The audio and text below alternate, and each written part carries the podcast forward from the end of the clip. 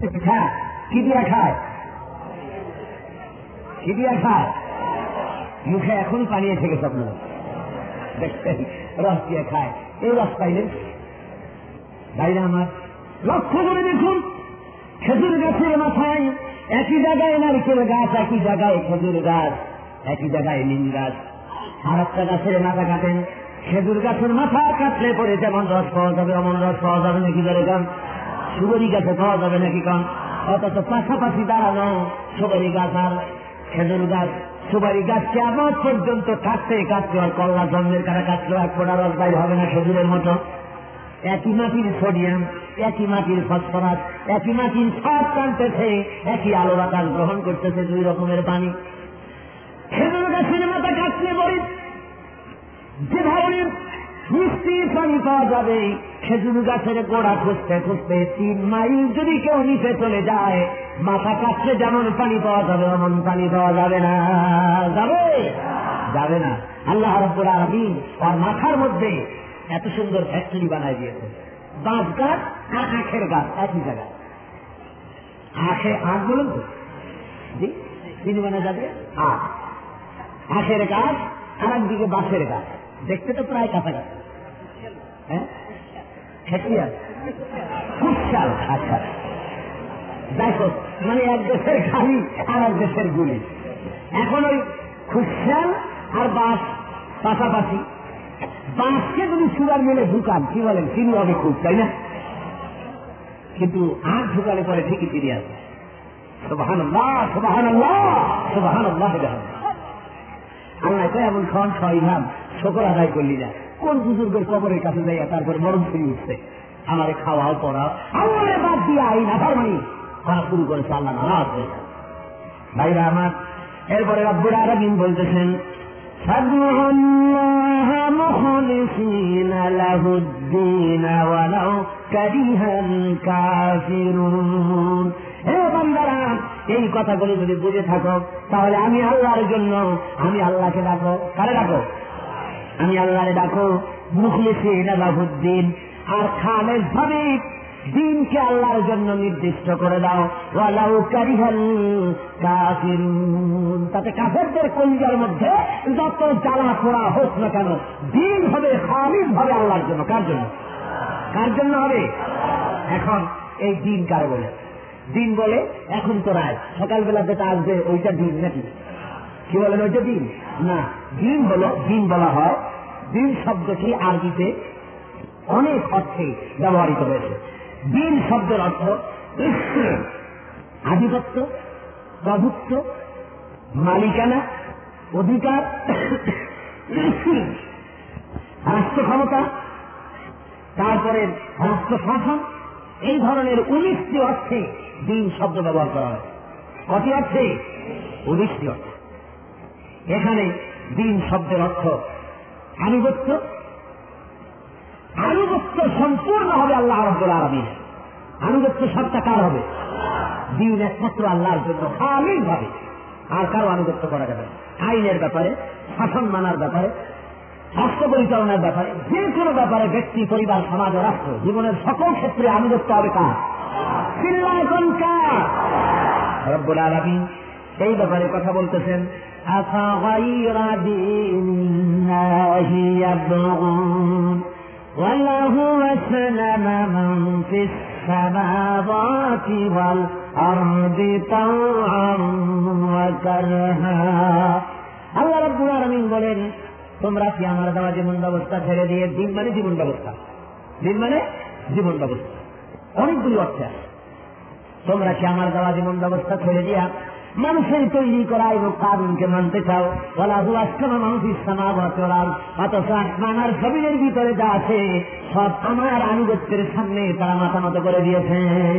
তাদের আনুগত্যের মস্তক আমার সামনে অবনত করে দিয়েছে। ধরে বলেন ভালো আল্লাহ সবাই আইন মানতেছে কার ধরে কোন কার? সূর্য আইন মানে কার? চন্দ্র আইন মানে কার? আকাশ আইন মানে কার? সমুদ্র আইন মানে কার? পাহাড় আইন মানে কার? জমিন আইন মানে কার? লক্ষ্য করে দেখুন, এই চট্টগ্রামের পাহাড়িয়া এলাকা, পার্বত্য চট্টগ্রাম রাঙ্গামাটি কাপ্তাই বান্দরবান। বিরাট জঙ্গল এরিয়া পাহাড়িয়া এলাকা। এই পাহাড়িয়া এলাকার ভিতরে হিংস্র প্রাণী আছে কি নাই? আছে কিনা সমস্ত হিংস্র প্রাণী আলামিন তাদেরকে ঠিক করে দিয়েছেন। ও বাঘ ওরে সাপ আর সিংহ, যত হিংস্র প্রাণী আছে জঙ্গলের ভিতরে থাকবি, লোকালিটির ভিতরে গিয়া মানুষের কোনো অসুবিধা করতে পারবি না। আল্লাহ আইন মেনে জঙ্গলের ভিতরে তারা থাকে, ওই জঙ্গলের হিংস্র প্রাণীরা যদি মিছিল করতে জঙ্গলে আর থাকব না, এইবারে চট্টগ্রাম দখল করব। এই কথা বলে যদি পাগলা হাতিরা, সিংহরা বাগেরা যদি মিছিল করতো বিহার আপনারা থাকতে পারতেন নাকি কম? কি বলেন পারছেন আল্লাহর এই বাহিনীর সামনে সিংহ হাতি ছাড়িয়ে দেবে কত বড় দিয়ে কাম নাই। এই যে খালি, কতগুলা বল্লা। বল্লা কয়টা? হলুদ রঙে আর ভিমরু ওনারে কি কর হ্যাঁ? ভেঙ্গুর। এই ভেঙ্গুর মানে ক্যাপসুলের মতো। দুদিকে হলুদ মাঝখানে একটা ক্যাপসুলের মতো বাধ্য হয় এই ভেঙ্গুর যদি এই মাহফিলের মধ্যে বেশি না, মানুষ তো লক্ষ লক্ষ এখানে এখানে হাজার খানেক বা পাঁচশো ভেঙ্গুর যদি ছেড়ে দেওয়া যায় ছখানেক যদি ছেড়ে দেওয়া যায় মাসা আল্লাহ মানুষ দৌড়াইয়া একটার মাথার উপর আরেকটা দৌড়বে, ঠিক কিনা কর আল্লাহ কি প্রচণ্ড ক্ষমতা। আর মানুষ কত অসহায়। দল্লা একটু ভুল আছে ওগুলোর বাদ দিলাম। সামান্য কতগুলো ব্যাগ গোটা দশ বড় বড় বড় সাইজের ব্যাগ বড় ব্যাংকে কি করে? ভাউয়া ব্যাগ আমার কিছু সিডামের ভাষা আপনি শিখাই দিন। এই যে বড় বড় ভাউয়া ব্যাগ কিং সাইজের ভাউয়া ব্যাগ যদি গোটা বিশটা, গোটা বিশটাকে এই মাহবের মধ্যে সারিয়ে দেওয়া যায়। মাসা আল্লাহ ব্যাঙার লাভ দেবে কি? তার তো জোরে লাভ দিয়ে মানুষ সব পালায় সামান্য ব্যাঙের সামনে কত অসহায় আমি একবার দেখলাম বিরাট একটা হাতি তার কাছে নিয়ে যায় দেখাবার জন্য। ওই হাতির পিঠের উপরে মাহুদ বসে আছে। হাতিটার বডিটার তুলনায় মাহুদ একটা সলিমতি ছাড়া কিছু এতটুকু একটা মানুষ। ওইখানে বসে দেখি লাঠির মাথায় একটা লোহা। ওই লাঠিটা দিয়ে মাথার উপরে এইরকম বাড়ি মারে আস্তে যদি চলে, মাথায় একটু দুটো মারে, আর হাতিটা একটু ব্যথা পায়। একটু মেজাজটা গরম করে হাতে হাতি যেন মনে মনে বলতে থাকে, হায় রে মানুষ, কেমন যে তুই একটা আল্লাহর সৃষ্টির সেরা। তাই আমার ঘরে বসে তুই আমার মাথায় লাঠি মারিস। আল্লাহ করে শ্রেষ্ঠ বানাইছে, আমার তোর গোলাম বানাইছে। নইলে সত্যির দিক দিয়ে শ্রেষ্ঠত্ব যদি নির্বাচিত হতো, প্রমাণিত হতো, সত্যির দিক থেকে সৃষ্টির সেরা, এটাই যদি থিওরি হতো, তাহলে তোর মতো দশটা মানুষের মাথা এক জায়গায় ছুঁয়ে আমার তো সাপ দেওয়া লাগে না। পাও খান ছুঁইলেই শুধু দলের মতো সত্তর একটা আওয়াজ হবে। শেষ ঠিক কিনা? ভাইরা আমার, ওগুলি সব আল্লাহর হুকুম মানতেছে। কার হুকুম মান জঙ্গলে যারা আছে, আল্লাহর হুকুম মানে আকাশে যারা আছে, আল্লাহর হুকুম মানে পানির ভিতরে যারা আছে, আল্লাহর হুকুম মানে সব আল্লাহর হুকুম মেনে চলছে, আল্লাহর আইন ছাড়া আর কেউ নাই। আল্লাহর হুকুম মেনে সবাই চলতেছে এই জন্য আল্লাহ বলতেছেন, আমার আইনের ভিতরে আমার আনুগত্যের মধ্যে একমাত্র শান্তি। আর দিন হলো একমাত্র ইসলাম, জীবন ব্যবস্থা ইসলাম ছাড়া আর কিছু নাই। ইসলাম। আমার কাছে পছন্দনীয় একমাত্র জীবন ব্যবস্থা কি? একমাত্র কি? ইসলাম। এটা ছাড়া আর কোন পথ নাই। এটাই পথ। আর এই পথের বর্ণনা কোরআন শরীফের মধ্যে দেওয়া হয়েছে। কোরআনের শাস্ত্র রাস মানুষের জীবন ব্যবস্থা বলা হয়েছে। কি বলা হয়েছে? কোরআন শুরু হয়েছে কি দিয়া? বিসমিল্লাহ রহমান রাহিম, বা দিয়া শুরু হয়েছে। কি দিয়া শুরু হয়েছে কন? শেষ হয়েছে কি দিয়ে? না সিম দিয়ে। মিনাল জিন্নাতি না শেষের অক্ষর কি? কোরআন শরীফের প্রথম অক্ষর নেন বা? আর একদম শেষের অক্ষর নেন সিম। দুইটার মিলান, কি হইল? বাস। এবার এই বাসে করে বাড়ি যাবেন নাকি? এই বাস মানে কি? বাস মানে এনা বাস মানে যথেষ্ট। আল্লাহ রব্বুর আলমিন বলতে চাইলেন, কোরআন শরীফের ভিতরে প্রথম পাড়া থেকে নিয়ে সুরায় পর্যন্ত যা বলে দিলাম, বাস এনাফ যথেষ্ট। মানুষের জীবনের জন্য যা দরকার ব্যক্তি, পরিবার, সমাজ, রাষ্ট্রের জন্য, সব কথা আমি বলে দিয়েছি। এনাফ হয়ে গেছে, যথেষ্ট হয়ে গেছে। কোন মানুষের জন্য, কোন দার্শনিকের জন্য কোন জ্ঞানী ব্যক্তির জন্য এমন কিছু বাকি রাখি নাই যা মানুষের চলার জন্য আবার তৈরি করা লাগবে। অর্থনীতির ব্যাপারে, সমাজনীতির ব্যাপারে, রাজনীতির ব্যাপারে, পররাষ্ট্রনীতির ব্যাপারে, শিক্ষানীতির ব্যাপারে, মূলনীতি যা প্রয়োজন, আমি আল্লাহ রব্বুর আলমিন সব কোরআনে ঢুকাই দিয়েছি। ধরে বলেন সোবাহান আল্লাহ এই কোরআন শরীফের মধ্যে বলা বলে দেওয়া হয়েছে। সুতরাং আল্লাহ বলছেন, এই দিন সম্পূর্ণভাবে আমি আল্লাহর জন্য করে দাও, নির্দিষ্ট করে দাও। আল্লাহ রাব্বুল আলামিন অন্যত্র বলেন, ওয়াল্লাযী আরসালা রাসূলাহু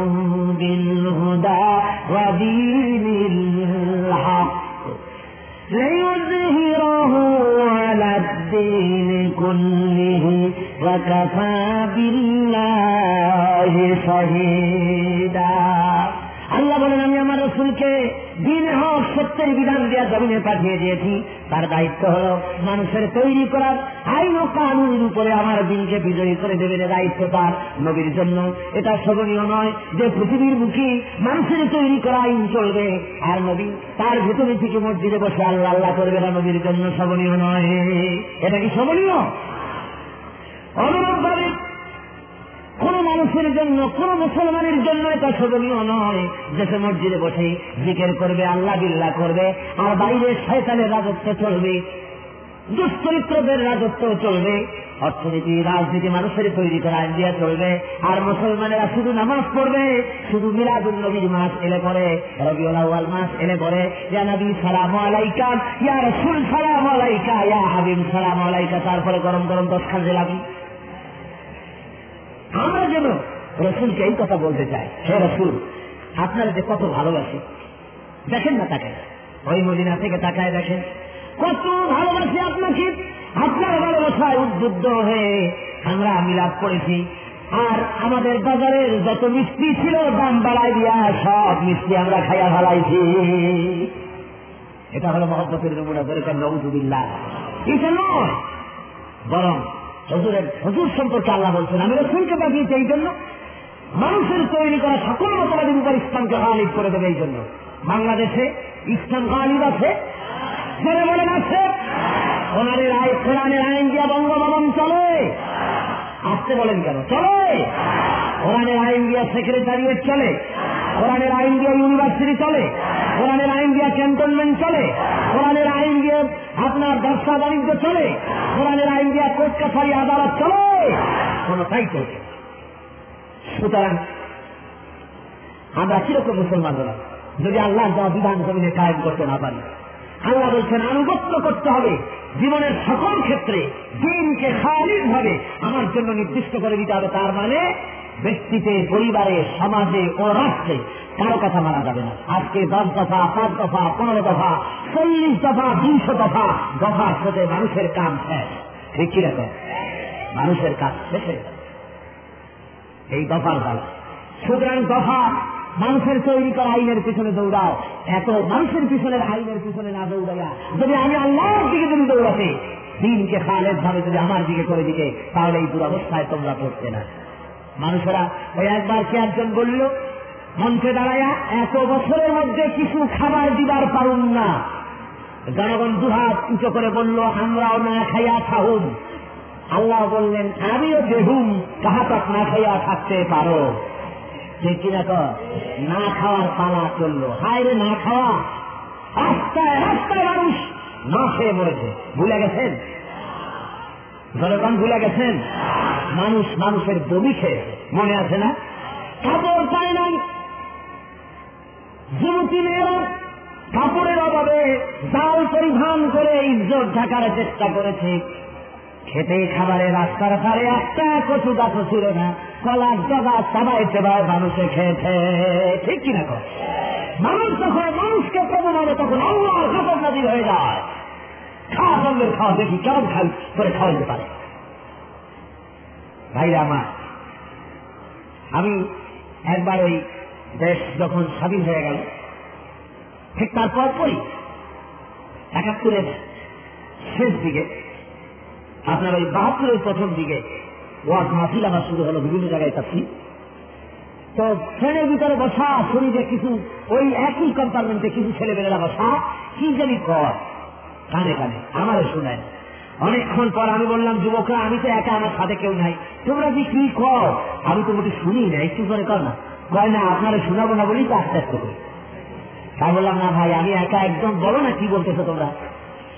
কয় যে, নিতান্ত শুনতেই যদি চান, তাহলে আসল কথা হলো, আমরা যা চাইছিলাম তা পাইনি বললাম, কি চাইছিলাম কবে চাইছিলাম একটি শোষণ মুক্ত সমাজ। চেয়েছিলাম মানুষে খায় খেয়ে পরে সুখী শান্তিতে বাস করবে তার হইল আমি বললাম, বাবারা আর দরকার নাই। আর দরকার নাই যদ্দূর হইছে এখন তোমরা একটু শান্তিতে থাকো। কয় কীরকম বললাম দেখো, এই জমিনে একবার মানুষেরা চাই পয়সা করে চাল খাইতো। কয় পয়সা করে যুবরা যারা আছেন, তারা বলতে পারবে। চার পয়সা, ছয় পয়সা করে চাউলের খেয়ে সাতানা, পাঁচানায় লুঙ্গি দেড় টাকা, দু টাকায় শাড়ি। এটা কি আমি বানায় বলতেছি না ঠিক? আরে মেয়ে, যুবক মানুষ যদি কয়, ঠিক তা তুমি কি দেখছিলে না বুড়া মানুষে বলবে যে ঠিক। বন্ধুগণ,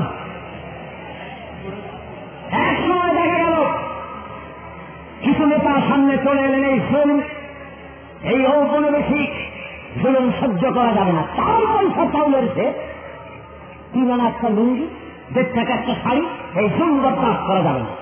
জনগণ বলল, আমাদের কি করিতে হইবে? নেতারা বলল, তোমরা জাগো। জনগণ বলল, আমরা জাগলাম। উনিশশো সাতচল্লিশ সাল। জায়গা দেখে সর্বনাথ চার বছর ছেলের চাল আদান তারপরে ছাতানার লুঙ্গি সাত টাকা। দুই টাকার শাড়ি চার টাকা। দেড় টাকার সরিষার তেল বা সরিষার তেল চার টাকা। এবার এক শ্রেণির নেতারা সামনে চলে এলেন। এই জুলুম বরদাস্ত করা যাবে না। চাউলের কথা। সাড়ে চার টাকা করে চার টাকা করে খাঁটি সরিষার তেল, এটা একটা কথা হলো। হিন্দি একটা দুই টাকা, তিন টাকা শাড়ি একটা তেরো তেরো টাকা, পনেরো টাকা, বিয়ের শাড়ি কুড়ি টাকা হয়ে যায়। এই জুলুম আর বরদাস্ত করা যাবে না আঙ্গুরের স্যার সাত টাকা, পাঁচ টাকা, সাত টাকা, এই জুলুম সহ্য করা যাবে না। কি করিতে হইবে? জনগণ প্রশ্ন করল, নেতারা কি করিতে হইবে? কি করিতে হইবে? নেতারা বলল, জাগিতে হইবে জাগিতে হইবে।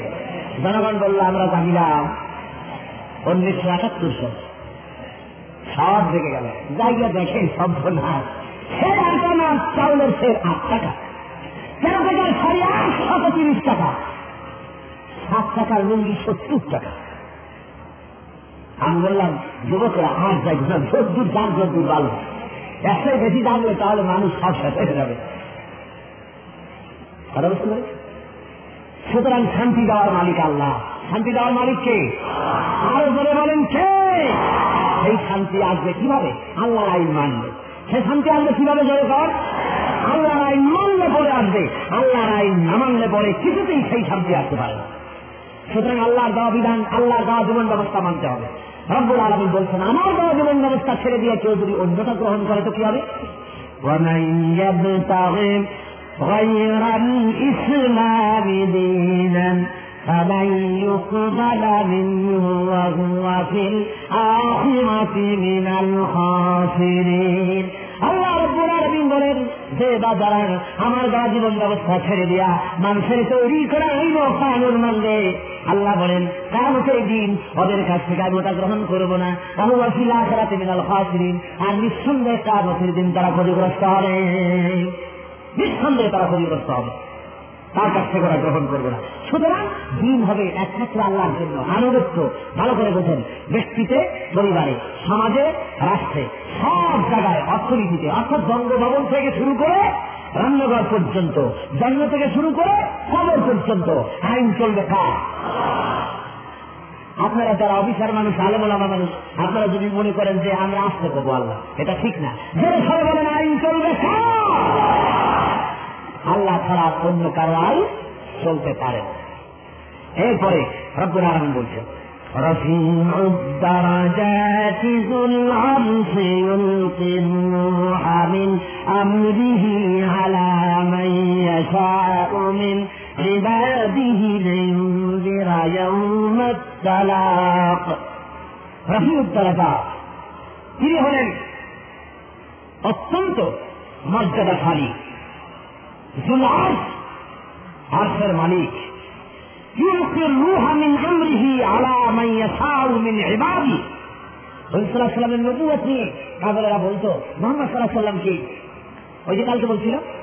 তোমার আল্লাহ তুমি গরিব মানুষ আল্লাহ এ না। তোমার মতো একজন গরিব মানুষকে বানাইলে। এভাবে তারা তর্ক তুলতো যে, ধনী মানুষ কেন হলো না? গরিব মানুষকে নবী বানাইলে কেন? আল্লাহ রব্বুল আলমিন বলেন, তিনি হলেন আশে আজিমের মালিক। শাসন কার্য পরিচালনা করার বোঝার মালিক একমাত্র তিনি। আল্লাহ রব্বুল আলামিন নিজে সীমাহীন ক্ষমতার মালিক তিনি সৃষ্টি লোকের মধ্যে। তিনি তার বান্দার ভিতর থেকে যারে খুশি তাকে তিনি রূপ দান করেন দুশ্মানি অভি দুশ্মানি জুব্রাইল। এখানে ভূ অর্থে, ভূ অর্থ হলো জুব্রাইল বা অভি বা নবুয়াত বান্দার ভিতর থেকে আল্লাহ যাকে খুশি পান তাদের মধ্য থেকে তাকে তিনি নবী বানান, তোমাদের খেয়াল খুশি মতো নবী আল্লাহ বানান না। আল্লাহ নবী বানান তার ইচ্ছে মতো। যারে খুশি বান্দাদের ভেতর থেকে তাকে তিনি নবুয়াত প্রদান করেন। ওই যে কালকে বলেছিলাম, বা প্রথম দিন বলেছিলাম নবুয়াত ছায়া পাওয়া যায় না নবুয়াত ভোট দিয়ে বানানো যায় না নবুয়াত দাবি করে হওয়া যায় না নবুয়াত আসে আল্লাহর পক্ষ থেকে। কার পক্ষ থেকে আসে বলেন? আল্লাহ রব্বুল আলমিনের পক্ষ থেকে আসে নবুয়াত কেন নবী পাঠাই আল্লাহ বলেন যাতে করে তারা ভয় দেখাতে পারে সতর্ক করতে পারে সাক্ষাতের দিন সম্পর্কে কার সাথে সাক্ষাৎ জনগণ কার সাথে সাক্ষাৎ আল্লাহর সাথে সাক্ষাৎ করার দিন সম্পর্কে যেন তারা মানুষকে ভয় দেখাতে পারে বুঝাতে পারে يوم هم بارزون لا يخفى على الله منهم شيء لمن الملك اليوم لله الواحد القهار সেদিন তোমরা নিরাভরণ হয়ে আবরণহীন হয়ে আল্লাহর দরবারে তোমাদেরকে উপস্থিত হতে হবে সেদিন সবাই নিরাভরণ হয়ে আবরণহীন অবস্থায় আল্লাহর দরবারে সকলকে উপস্থিত হতে হবে সেদিন আল্লাহর কাছে তোমাদের কোন জিনিস গোপন থাকবে না। যা করেছে সব আল্লাহর কাছে প্রকাশিত হয়ে পড়বে, তিনি সব জানেন। সেদিন সেই হাসরের ময়দানে আল্লাহ রব্বুল আলমিন সেই হাসরের ময়দানে বলবেন লিমানিল মুলকুল আজকের আধিপত্য, আজকের রাজত্ব, আজকের বাদশাহী সব।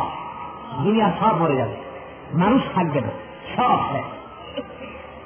এরপরে আল্লাহ রব্বুল আলমী হাজরাতের আজরাইলকে দেখে বলবেন হাদিস শরীরে আসিফ আল্লাহ রব্বুল আলমিন বলবেন, আজরাইল রে।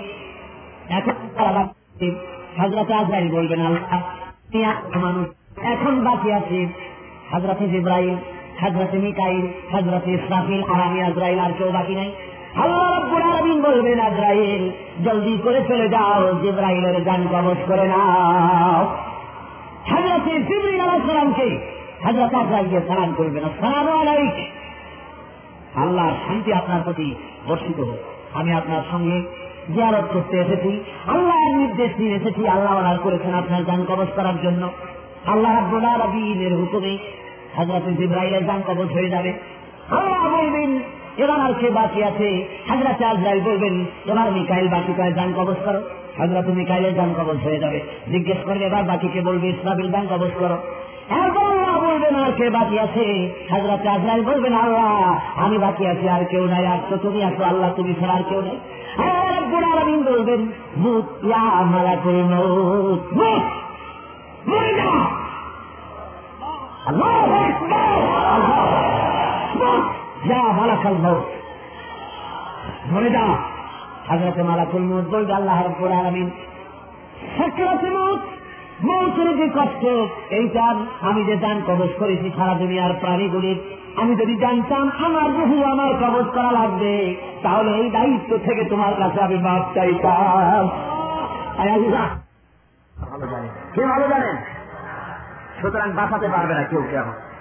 আল্লাহ রব্বুল আলমী বলেন, এই লোকগুলি ওই সব বুজুর্গ আর ওই সব দেব দেবীর কাছে দৌড়ায়, তার কারণ কি? ويعبدون من دون الله ما لا يضرهم ولا ينفعهم ويقولون هؤلاء شفعاؤنا عند الله আল্লাহ রব্বুল আলামিন বলেন এরা এমন সব জিনিসের ইবাদত করে, এমন সব সত্তার গোলামি করে রাসত্ব করে, যারা নিজেদের উপকার কামতের দিন এরা আমাদেরকে আল্লাহর দরবারে সুপারিশ করবে। আল্লাহ বলেন, না, সুপারিশ করতে পারবে আল্লাহর হুকুম বেশি রেখে কেউ কথা বলতে পর্যন্ত সাহস পাবে না কেয়ামতের মাঠে। মহান আল্লাহ রব্বুল আলামিন বলেন يومئذ لا تنفع الشفاعة إلا من أذن له الرحمن ورضي له قولا মহান আল্লাহ বলেন সেদিন শপথ কার্যকর হবে না অবশ্য স্বয়ং আল্লাহ রব্বুল আলমিন যাদেরকে যাকে পছন্দ করবেন যার সুপারিশ শুনতে পছন্দ করবেন সে তারা কেউ সুপারিশ করতে পারবে না সবাইতের ব্যাপারটি সম্পূর্ণ আল্লাহ নিজে কন্ট্রোল করবেন তার কারণ কি তার কারণ হল তিন হোক, ভালো করে শোনেন তিন হোক, বুজুর্গ হোক, মৌলানা হোক। মুরিদদের অবস্থা কার কি? তা তো পীরেরও জানার কথা নয়, নবীরও জানার কথা নয়, ভক্তরও জানার কথা নয়। কে কতটা চুরি করছে? কে কয়টা ডাকাতি করছে? কে কয়টা জেনা করছে? সুতরাং এগুলি তো পিসাবের জানার কথা নয়, বুজুর্গের জানার কথা নয়। কাজে, এগুলি যদি পাইকারি দরে সুপারিশের ওয়ার্নার দেওয়া হয়, আর সব বুজুর্গরা নিজেদের পাইকারি দরে মুরিদদের যদি সুপারিশ করার জন্য শুরু করে দেয়, তাহলে তো বিচারই হবে না। বিচার হবে? বলেন, হবে? সাধারণ ভাবে বলছেন একটা অফিসার কোন একটা মিলের ম্যানেজার সেই মিলের ম্যানেজার যদি পাইকারি দলে বন্ধু, বান্ধব, আত্মীয়, স্বজন, সকলের সুপারিশ গ্রহণ করা শুরু করে চাকরি দেওয়ার জন্য, তো মিলের কাজ তো সাড়ে বারোটা বাজবে। ঠিক কিনা করে বিপর্যস্ত হয়ে যাবে মিল, বিপর্যস্ত হয়ে যাবে অফিস সকলের সুপারিশ শুনলে। সেই জন্য আল্লাহ রব্বুল আলমিন, আহকামুল হাকিমিন, তাই তিনি এই সুপারিশের দায়িত্ব, সুপারিশের সম্পূর্ণ ব্যবস্থা নিজ হাতে কন্ট্রোল করেছেন, মানুষের হাতে ছেড়ে দেন কেমতের দিন পঞ্চাশ হাজার বছর মানুষ দাঁড়িয়ে থেকে হয়রান হয়ে যাবে। তারা বলবে, আল্লাহ রব্বুল আলমিন তারা হয়রান হয়ে গিয়া হাজরতে আদম আলাহামের কাছে গিয়ে বলবেন, আবাল বাসার আমরা বিপদে পড়ে গেছি। আমাদের ব্যাপারে আল্লাহর কাছে সুপারিশ করুন। হাজরতে আদম বলবেন ওগো আসরবাসীরা আমি পারব না সুপারিশ করতে। যেহেতু আমি আল্লাহর হুকুমকে অমান্য করেছিলাম, ভুল করে অমান্য করেছিলাম, আমি জানি না আজ হাসুরের মনে আমি আল্লাহ আলামিন আমার সঙ্গী কি ব্যবহার করবে, আমার জানা নাই। সুতরাং তোমরা যাও হজরত মহারাজ সালামের কাছে দেখো, তিনি কিছু করতে পারেন নাকি? হাসরবাসীরা হজরত নুহের কাছে চলে যাবেন সালাম বলবেন আমার দ্বারাও সম্ভব হবে না। আমি সাহস পাবো না আল্লাহর সামনে কথা বলার, তার কারণ হলো, আমি যখন জাহাজে ওঠার জন্য আমার ছেলেকে বলেছিলাম, ইয়া বোনাইয়ার কাম্মানা, ও ছেলে, জাহাজে ওঠো।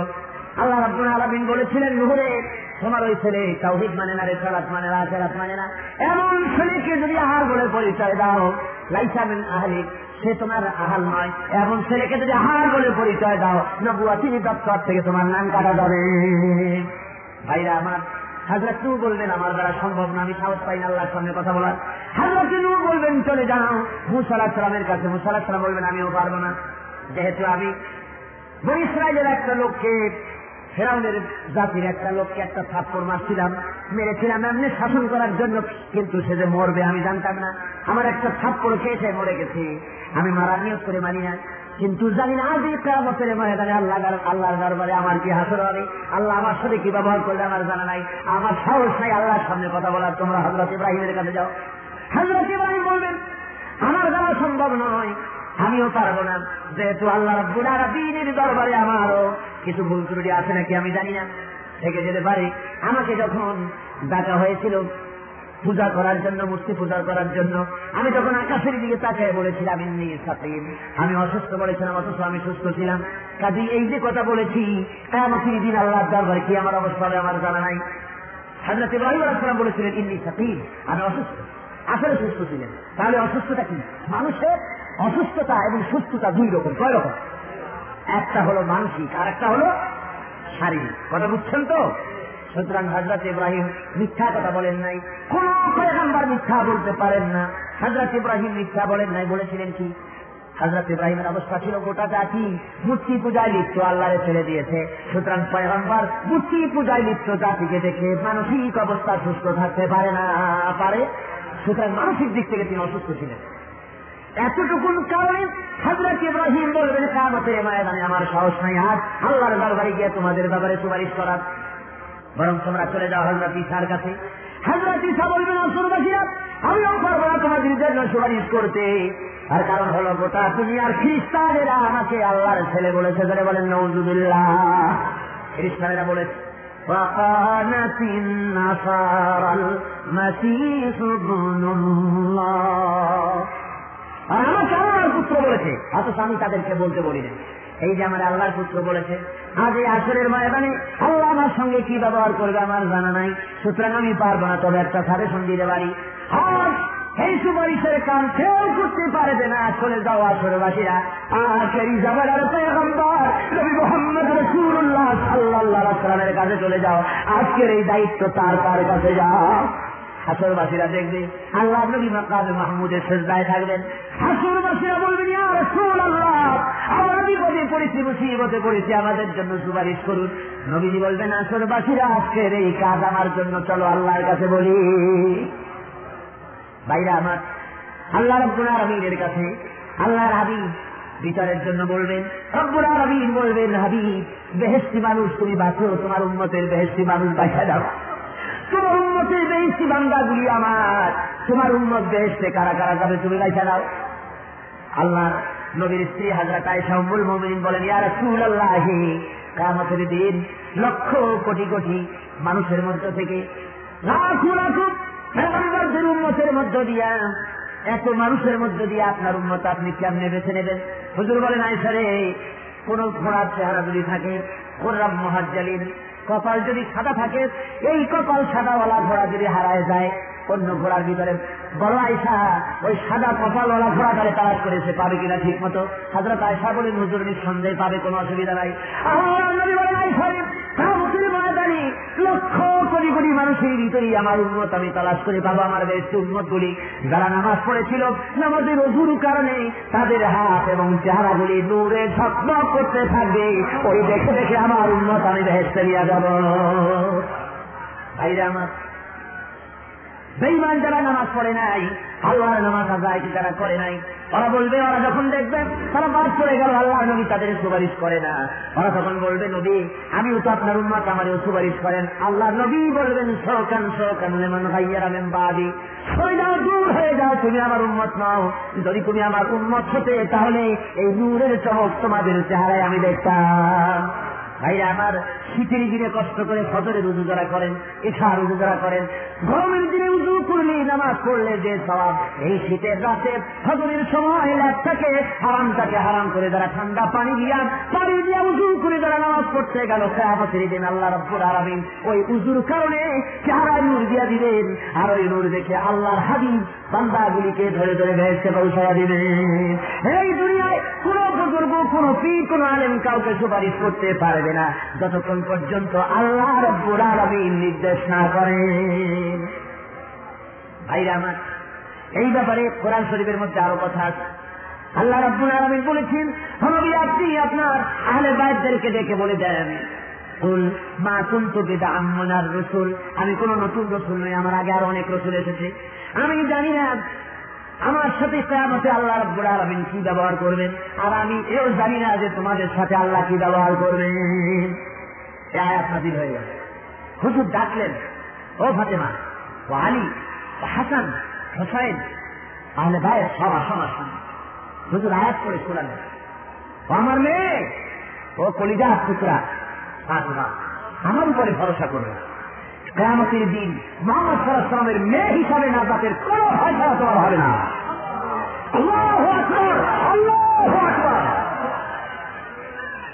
ও হাসান ও হোসাইন, আমি মোহাম্মদ সাল্লাহ সাল্লামের নাতি হিসাবে তোমাদের ফেসলা হবে আমলের উপরে নির্ভর করে, আমল তৈরি করে।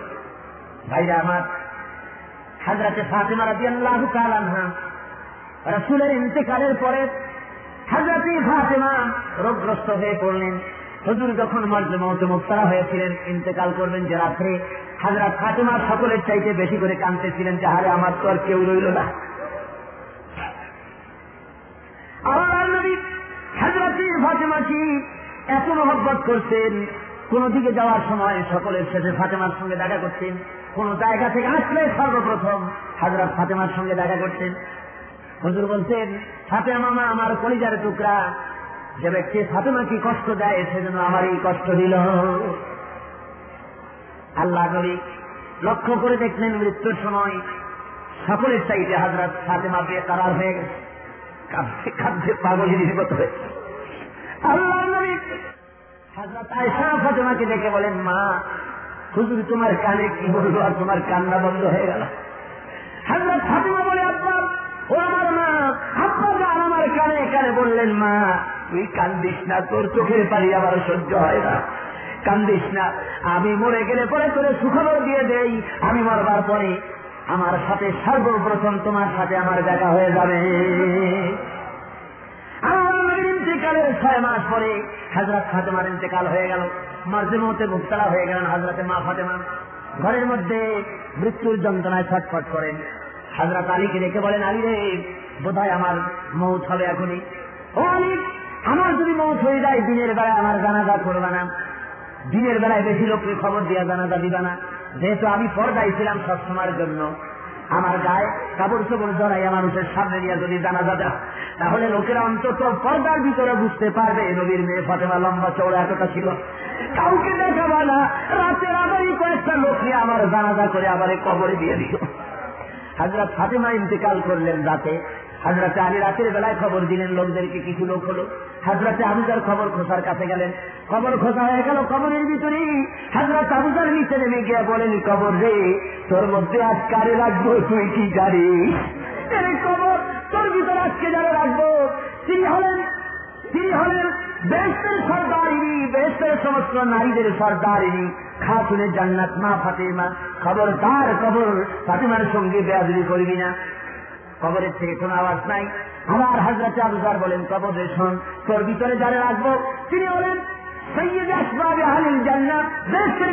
সরকার হাজরাতে মামা মারে রাখব, খবরদার বেয়াদি করবি না, কোনো আওয়াজ নাই, কোনো খবর নাই। তারপরে হাজরত আবুজার আবার বলেন খবর রে, শোন তোর মধ্যে যারা রাখব, তিনি হলেন আসাদুল্লাহ দুনিয়ার কাফিরদের জন্য বাঘ বানিয়ে আল্লাহ তারে পাঠাইছেন। সে আর আলীর স্ত্রী খবরদার বেয়াদুরি করবি না। কোন জবাব আসে না। এইবার আবুজার আর যদি চিৎকার দিয়ে বলে মসজিদ, তোর ভিতরে কারা রাখব ইনি হলেন আখেরি জবরার নবী কলিজার টুকরা পুতুলি। মা ফাতেমার তোর ভিতরে রেখে যাব, খবরদার বেয়াদুরি করবি না। কবরের ভিতর থেকে হাওয়া এসে গেল মানুষের মতো করে। কবর ডাক বলে, আবু আমি ফাতেমা চিনি না, খাতুনে জান্নাত চিনি না। হাসান হোসানের মা চিনি না আসাদুল্লাহ গারিব আলীর স্ত্রী চিনি না আল্লাহ নবী মোহাম্মদ রসুল্লাহর মেয়ে ফাতেমারে চিনি না। আমল যদি ভালো হয়, জান্নাতের বিছানা কবরে বিছায় দেওয়া হবে। আর যদি আমল খারাপ হয়, আমার কবরের মাটি পৃথিবীর এক প্রান্তে চলে যাবে আর এক মাটি আর এক প্রান্তে চলে যাবে। দুই দিক থেকে দুই মাটি আবার চলে খাসা মারা হবে হাত মাটির সাথে জন্মের মতো বিষয় দেওয়া হবে। বাইরে আমার হাজরাতে আবুজার চিৎকার মেরে যে বের হয়ে গেলেন, জীবনে আর সংসার করতে পারেন নাই। আমি বলি, ভাইরা, এই জন্য এই দুনিয়ার বুকে কোন বুজুর্গ, কোন পীর, কোন মাওলানা সাহেবের উপরে নির্ভর করে থাকবেন না, গুলি বাঁচাইয়া দিবেন। বাঁচাবে আপনার আমল। আমল যদি ভালো হয়, তাহলে কেয়ামতের দিন আল্লাহ বাঁচাবার ব্যবস্থা করে দিবেন। সেই জন্য আমল ভালো করে তৈরি করতে হবে। আমল যেন খারাপ না হয়ে যায়। আমল যদি ভালো হয়, যদি মনটা নরম হয়, রাতের বেলায় যদি কামতে পারেন, শেষ রাত্রে উঠে আর চোখের পানি ফেলায় যদি কামদেন আল্লাহ রে আবার মতো গুণাগার আকাশের নিচে জমিনের উপরে আর আলামিন, তুই মেহরবানি করে জিন্দিগির গুণা আমারে মাফ করে দাও। এইভাবে বান্দা যখন কান্দে চতুর্থ আকাশের পরে অথবা প্রথম আকাশে আল্লাহ আসেন। আর ফেরেস্তারে বলেন ফেরেস্তারা দেখ তাম পৃথিবীর লক্ষ কোটি কোটি মানুষ ঘুমানো। কিছু কিছু মানুষ ওই যে বসে বসে কান্দে কয় কান দেখা ফেরেস্তারা বলে, আল্লাহ, তুমি তো ভালো জানো। আল্লাহ কয় না তোদের মুখে শুনতে চাই। ফেরেস্তারা বলবে, রব্বুল আলামিন গুণা করেছি। জাহান্নামের আগুন থেকে তোমার কাছে মাপ চাই। তোমার গজব ছেলে মাপ চায় আল্লাহ বলবেন আল্লাহ বলেন ফেরেস্তার আমার এই বান্দাকে আমারে দেখছে নাকি, কয় না দেখে নাই? আমার বেশ দেখছে নাকি, কয় না দেখে নাই? আমার গজব দেখছে নাকি, কয় না দেখে নাই? আল্লাহ রব্বুল আলমিন বলেন ফিরিস আমার এই বান্দা গুলি আমারে দেখল না, আমার বেশ দেখল না, আমার গজব দেখল না। হাসর দেখল না। শুধুমাত্র নবীর কথা বিশ্বাস করে কোন হাদিসের কথা বিশ্বাস করে রাতের আরামের ঘুম হারাম করে কীভাবে কান্দে তাকাইয়া যায়। ও আমার ফেরেস্তারা তোরা সাক্ষী থেকে যা, আমার রহমতের দরিয়ায় দোষ মেরেছে। আমার ওই ক্রন্দনরত বান্দাগুলিকে আমি আল্লাহ মাফ করে দিলাম। ভাইরা আমার এই জন্য বলি, আল্লাহর সঙ্গে গভীর সম্পর্ক স্থাপন করতে হবে। ওই কামতির দিন কেউ বাঁচাতে পারবে না। একমাত্র আল্লাহ আলমিন ছাড়া তিনি বাঁচাতে পারবেন। তাই সুপারিশের মালিক, একমাত্র আল্লাহ তিনি সুপারিশ যাকে করতে বলবেন, তিনি ছাড়া কেউ করতে পারবে না। এরপরে আল্লাহ বলেন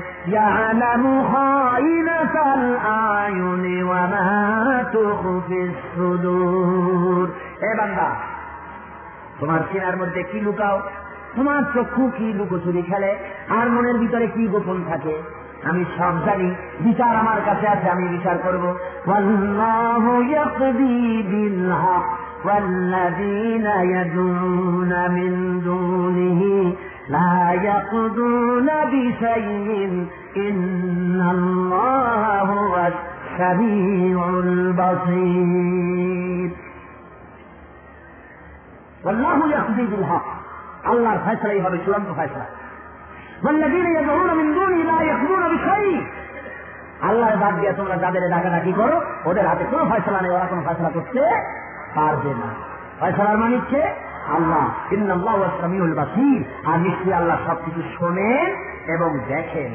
সেই আল্লাহর উপরে নির্ভর করতে হবে জীবনের সব কিছু কার উপরে নির্ভর করবে?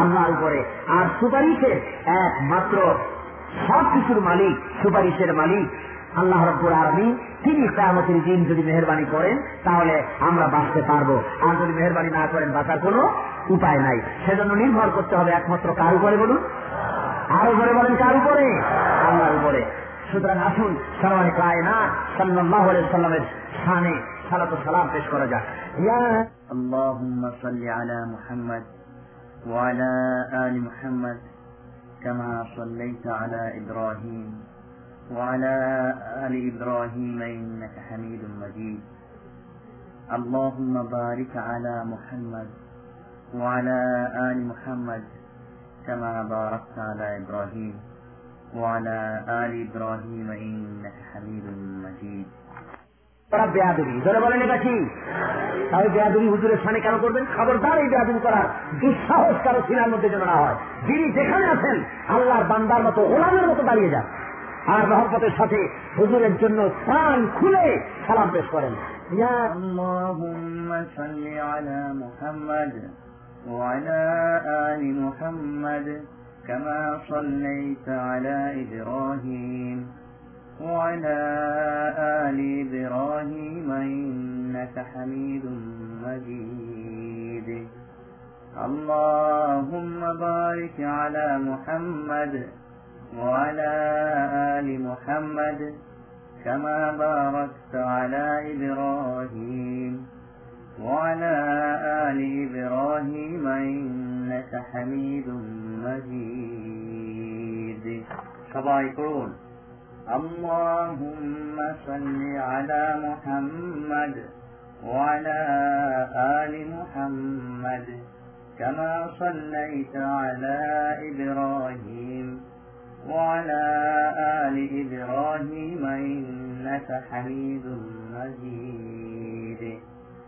اللهم بارك على محمد وعلى آل محمد كما باركت على إبراهيم وعلى آل إبراهيم إنك حميد مجيد. এছাড়াও অন্য অন্য দরুদ যেগুলো কোরআন এবং হাদিসে পাওয়া যায় সেগুলো আপনারা মনে মনে পড়তে পারেন সম্মানিত ভাইয়েরা আবার সবাই মিলে নিজের অন্তর অন্তরস্থল থেকে দরুদ পাঠ করুন আল্লাহ নবীর উপর যিনি সৈয়দুল মুরসালিম সকল নবীর শেষ নবী তার উপর মোহব্বতের সঙ্গে আবার দরুদ করুন اللهم صل على محمد وعلى آل محمد كما صليت على إبراهيم وعلى آل إبراهيم إنك حميد مجيد.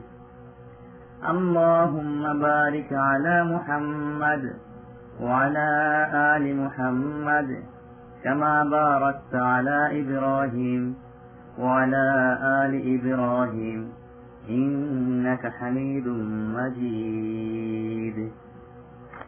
থেকে আরও একটি রুকু আপনাদের সামনে যৎসামান্য আলোচনা করা গেল। আর আগামীকাল আরও গুরুত্বপূর্ণ পয়েন্ট আপনাদের সামনে আসবে, ইনশাআল্লাহুল আজিজ। সেগুলি শোনার জন্য আপনারা দলে দলে, আপনাদের ভাই, আত্মীয় স্বজন, আপনাদের ছেলে, সকলকে নিয়ে এই মাহফিলে শরিক হয়ে যাবেন কোরআন থেকে জানার জন্য। আল্লাহ সকলকে তৌফিক দিন। একটু পরেই মোনাজাত হবে। মোনাজাতের আগে কয়েকটি ছোট্ট ঘোষণা আছে। ঘোষণাগুলি আপনারা শুনেন। তাফসিরুল কোরআন মাহফিলের একটি বৈশিষ্ট্য, একটি রওনা, সেটা হলো এই যে প্রতি বছর আলহামদুলিল্লাহ কোরআন শরীফের তাফসির শুনে, কোরআন শরীফের আলোচনা শুনে প্রতি বছর আটজন, দশজন বারো জন এভাবে করে ইসলাম কবুল করে অমুসলিমদের ভেতর থেকে সবাই পড়েন আলহামদুলিল্লাহ। আরও ধরে পড়েন আলহামদুলিল্লাহ। আজকে এক ভাই এসেছে, তার নাম বিলাল চন্দ্র? নতুন নাম কিছু সে পছন্দ করেছেন ও সে নিজের নাম পছন্দ করেছে মোহাম্মদ নুরুল ইসলাম। সবাই বলেন আলহামদুলিল্লাহ। আমি এখন তাকে পবিত্র ইসলামে দীক্ষা নেওয়ার জন্য আমি তাকে পড়াচ্ছি। আপনারা পড়েন সাথে সাথে।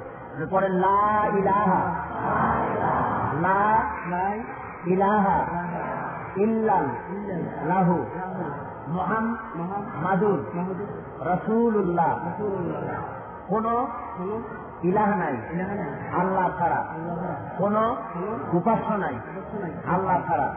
মোহাম্মদ সাল্লাল্লাহু আলাইহি ওয়াসাল্লাম।